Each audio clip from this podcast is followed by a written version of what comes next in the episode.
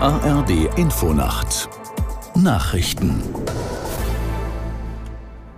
um 1 Uhr mit Ronald Lessig.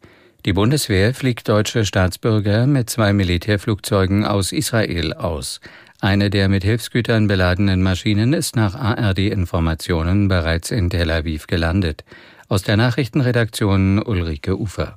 Bei beiden Flugzeugen handelt es sich um Militärtransporter vom Typ A400M. Eine Sprecherin der Luftwaffe erklärte weiter, auf dem Rückflug bestehe für deutsche Staatsbürger und deren Familien die Möglichkeit, mitgenommen zu werden. Weitere Flüge seien in Vorbereitung. Die Maschinen würden jeweils um 3 Uhr und um 4.30 Uhr auf dem Fliegerhorst im niedersächsischen Wunsdorf erwartet. Das Fassungsvermögen der Transporter für Passagiere ist begrenzt. Nach Informationen des ARD Hauptstadtstudios sollen im ersten Flieger bis zu 50 Personen an Bord sein. Das israelische Militär bereitet sich nach eigenen Angaben auf einen abgestimmten Angriff aus der Luft, vom Meer und dem Land auf die Hamas im Gazastreifen vor.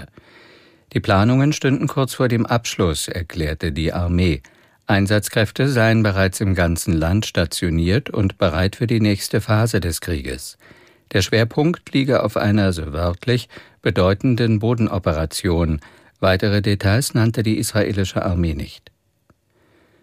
Grünen-Chef Nuripur mahnt wegen des Angriffs der Hamas auf Israel den Beistand für die Ukraine nicht zu vergessen.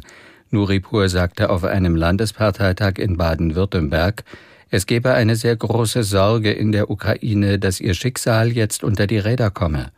Der Beistand für Israel sei Verpflichtung, den Beistand für die Ukraine dabei nicht zu vergessen ebenfalls, so der grünen Politiker.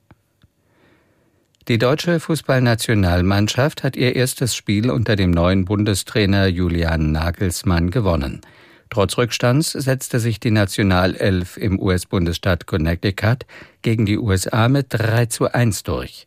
Aus Hartford Michael Augustin. Dieses 3 zu 1 war hoch verdient, weil die deutsche Mannschaft im zweiten Durchgang klar besser war als die USA. Die erste Halbzeit dagegen ausgeglichen. Der starke Pulisic brachte die Amerikaner vor rund 37.000 Zuschauern in Hartford in Führung.